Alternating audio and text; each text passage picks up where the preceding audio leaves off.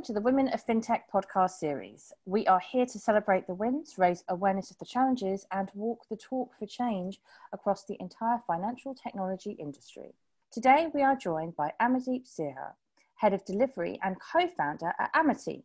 Amarti is a consultancy where people and technology come together to deliver powerful technical delivery solutions for some of the market's most respected organizations.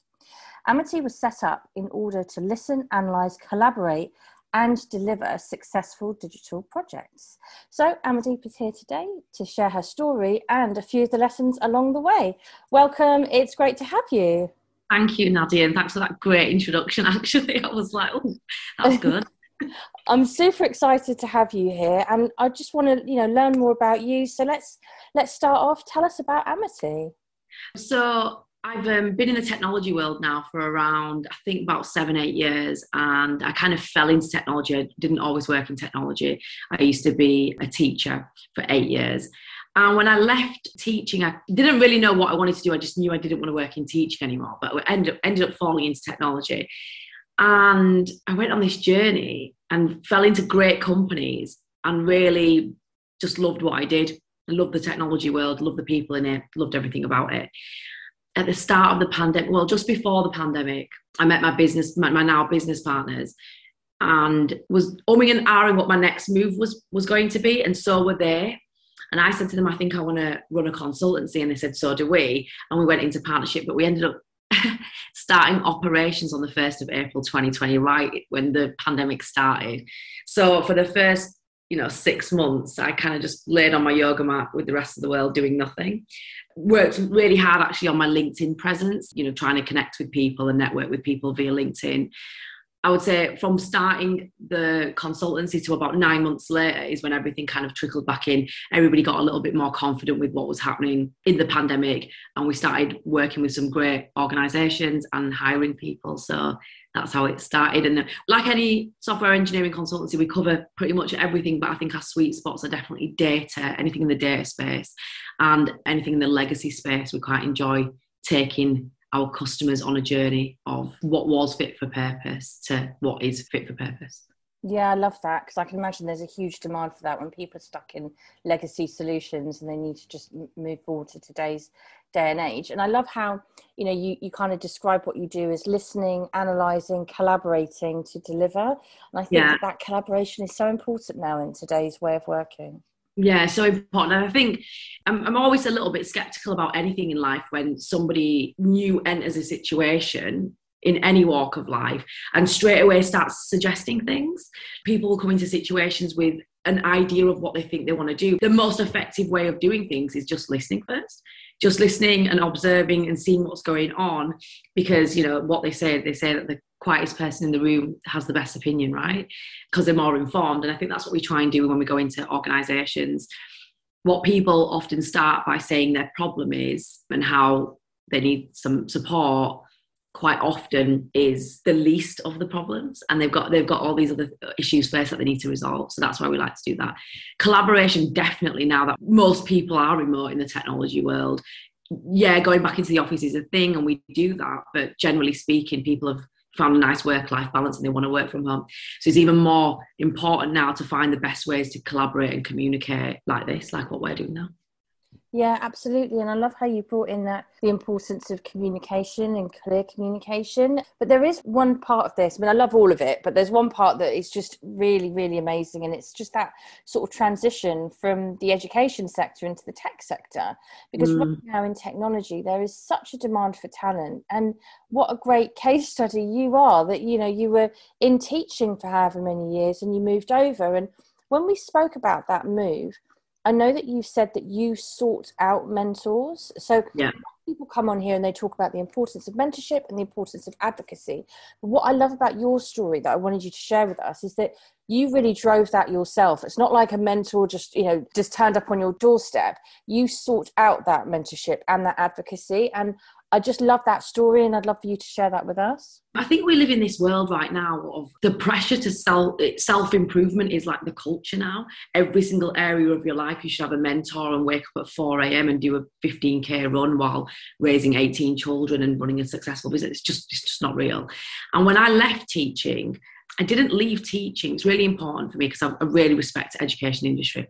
I didn't leave teaching because I couldn't do it, and I didn't leave teaching because I didn't like it. I left teaching because I felt at the time the curriculum in England was failing students. So I left because of that. Now, a lot of people were like, oh, you'll be back, you'll be back, you'll be back. What are you going to do? What are you going to? And I didn't know what I was going to do either. So when I kind of came out of it, I didn't know what to look for. And obviously, I wasn't savvy in technology then either. I thought technology was a call center. You know, I thought that's that was the extent of what technology was.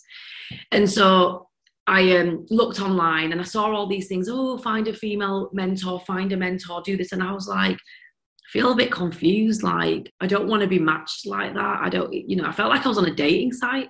So I actually just looked at people in my actual life and I thought, one mentor cannot give you everything. And if you have got one mentor that gives you everything for every aspect in your life, then share that person's number because we could all use that person. So what I thought is I put my life into categories and I was like, where am I going to live? Because I was in London at the time, but now I'd quit my job and had no money. Where am I going to live? Do I go back up north? My love life was a mess. And now my career is a mess. At all points were just a mess. So I sought people out in my life that could contribute to different aspects. And actually, what I found was the career was the last of my problems. I needed to sort out where I wanted to live. I needed to get my actual life back on track with like personal goals. First, I like looked into my friendship groups. I ended up having a very good relationship with one of my friends' husbands. He's really high in business. He's he's very very successful. I've known him for about ten years, and I just kind of had a chat with him about what do you think I can do? I don't know what I can do. What do you think I can do? and that was the first what i now see as was my mentor because we would go we would go and have some dinner or i'd go to his house or he'd come to mine and all the conversation would be around my growth. So although it wasn't mentorship it was mentorship. So that gave me a really firm path for career. I then sought out friends the non-judgy friends because we all have judgy friends and non-judgy friends about my personal life and the fact that i just moved back from mexico. I was living in London, really broke. I wasn't happy with how I looked at the time or anything like that. And, you know, I just felt like a bit of a mess. And so I reached out to her and I was like, Am I okay? Kind of like that. Like I knew I wasn't at the point where I'm in depression or anxiety, but I knew I wasn't okay either. I wasn't happy. And so I started working with her. And then from that, it just expanded. So the husband that I used to talk to, well, I still do, he um, put me in touch with one of his business colleagues and he was like, now go and have like a completely non biased conversation with somebody about what you're going to try and achieve in the next five years and see if it's realistic. And that's how it built. A lot of them, and people are sometimes shocked by this, a lot of them were and are male. You know, I've not necessarily sought out female mentors. I've got them and I have them still. But my initial mentors and allies have always been men. I don't think there's any reason for that. It just just happened like that. So one of the biggest things I say to females specifically is don't think that you have to find a woman. You, you don't. You can also find a man. You can find whoever you want, whatever fits for your for your circumstance. It would be great if I found a woman that was 20 years older and experienced and gone through life that had the exact same life that I had lived because I'd be able to identify more. Actually, me being able to talk about my differences with someone who's completely different gives them more insight and it gives me a different opinion. Great to share that because it's just so important that when people are seeking out that mentorship that it's not one size fits all is it? It's actually going to a number of people. And what i love about that story is the advocacy as well like your mentors then went and introduced you to somebody else which is what you know networking and, and what that advocacy is all about so you've touched upon women not needing female men- mentors. G- great if so, but also anyone can be a mentor and yeah, anyone should yeah. be a mentor. But also, I think just as a woman running a consultancy, you've seen good, the bad, the ugly side of inclusion. And, and actually, when we spoke about this before, we said exclusion in the tech space. I wanted you just to share some examples, but also share how really you've dealt with it so that you are still succeeding and thriving within this space. I want to be really careful with the audience as well. This is my personal journey, and it's not to be taken that it one size fits all. There's been areas where I've been really, really lucky. Some would call privileged. I wouldn't, but I would say lucky. And there's been areas where I've been very, very unlucky. But this is just my my personal journey. So I definitely think discrimination happens on lots of different areas that people don't even realise. And I'll start with my accent moving to London and having this Yorkshire broad accent starts off conversations with, "Oh, you probably didn't have a very good education growing up," and I've heard that in the work, in the work, in the physical workplace, which is interesting. Now, add the fact that my name is Amardeep and most people don't know how to pronounce it, so then I get straight away, "Have you got something I could call you by shorter? Like, have you got have you got a nickname?" And I'm like, "I've got a name." I experienced challenges in education, but education in the schools that I taught everybody needs an education in England. So I'm speaking to Amardeeps and Samanthas and Craigs and Jonathans and Mohammeds. I'm speaking to them all, and everyone's learning each other's name. And in technology, though, I've definitely faced that. One other one as well, and this I really learned this in the pandemic a lot, and it was really disheartening at the beginning of the pandemic. Is when you sent a message on when I sent a message on LinkedIn to you know like a cold thing, they would the first question they would ask is, "Are you based in India?" Well, if you looked at my profile, mate, you'd see that it was like London, and if you watch some of the videos and the posts that I'd done, you would see that I'm actually just like a, I'm a northern girl. Not that it matters whether I was from India. These are all the barriers I'm breaking down to even have a conversation first. Let alone walking into the, a room now with this accent, with these tattoos, with this hoodie on, and with a level of experience that you've brought me in to talk about. And at the beginning of my journey, I found it really, really hard. It definitely got me upset. But I think in the long term, it's given me really thick skin. I think because I've also had those really positive role models. The mentors I've built up over uh, my technology career have been invaluable and I think they'll stay in my life for the rest of my life. And it's not, again, that was never, I'm going to be your mentor. That was just a very open, honest conversation that led into bigger and better conversations. So I always, when I go into an organization now or I'm partnering with an organization, I first sort out and see, I don't really care about reading your diversity policy. I really, really don't care at all. And if you try and introduce me to an ethnic minority or a woman that might not be ethnic running your DNI, I really don't care either. Like I just, I just don't care for it. What I want to see is the organization.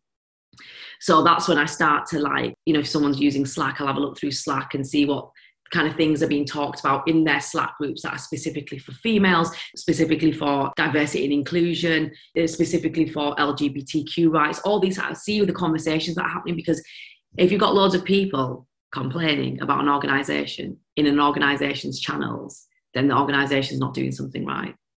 And that's how I kind of like try and find the balance because I want to work with organizations that truly care rather than people that write a policy. So that is super, super useful because a lot of people that listen to this podcast, they're like, how can we get better? Right.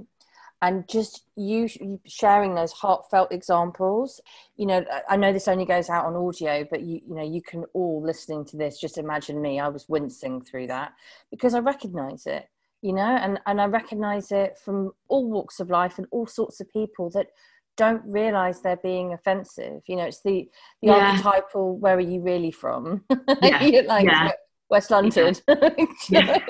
leeds uh, yeah you know like um it's yeah it's the archetypal that that question so I, I really appreciate you sharing it because it is it is a challenge it is difficult but i think you know my next question is is just as hard what do you think is key for change to really really happen I think organisations and people need to not be afraid to have really honest conversations. When there was an unfortunate event of George Floyd, organisations flocked to write a statement on where they stood. I thought that was a really bad move by a lot of organisations because it almost felt like they were jumping on a trend. And I think that's really, really dangerous. I think in in those moments, and I, I, want to be really careful with my words, and I don't want to offend anybody or use the wrong language, but I feel like black people have been living this forever. This is not the first time, and this won't be the last time, and it hasn't been the last time. But for organisations to suddenly put up a policy of where they stand, why don't you make your PSLs more accessible to smaller firms that are run by ethnic people? Why don't you make your recruitment processes less biased?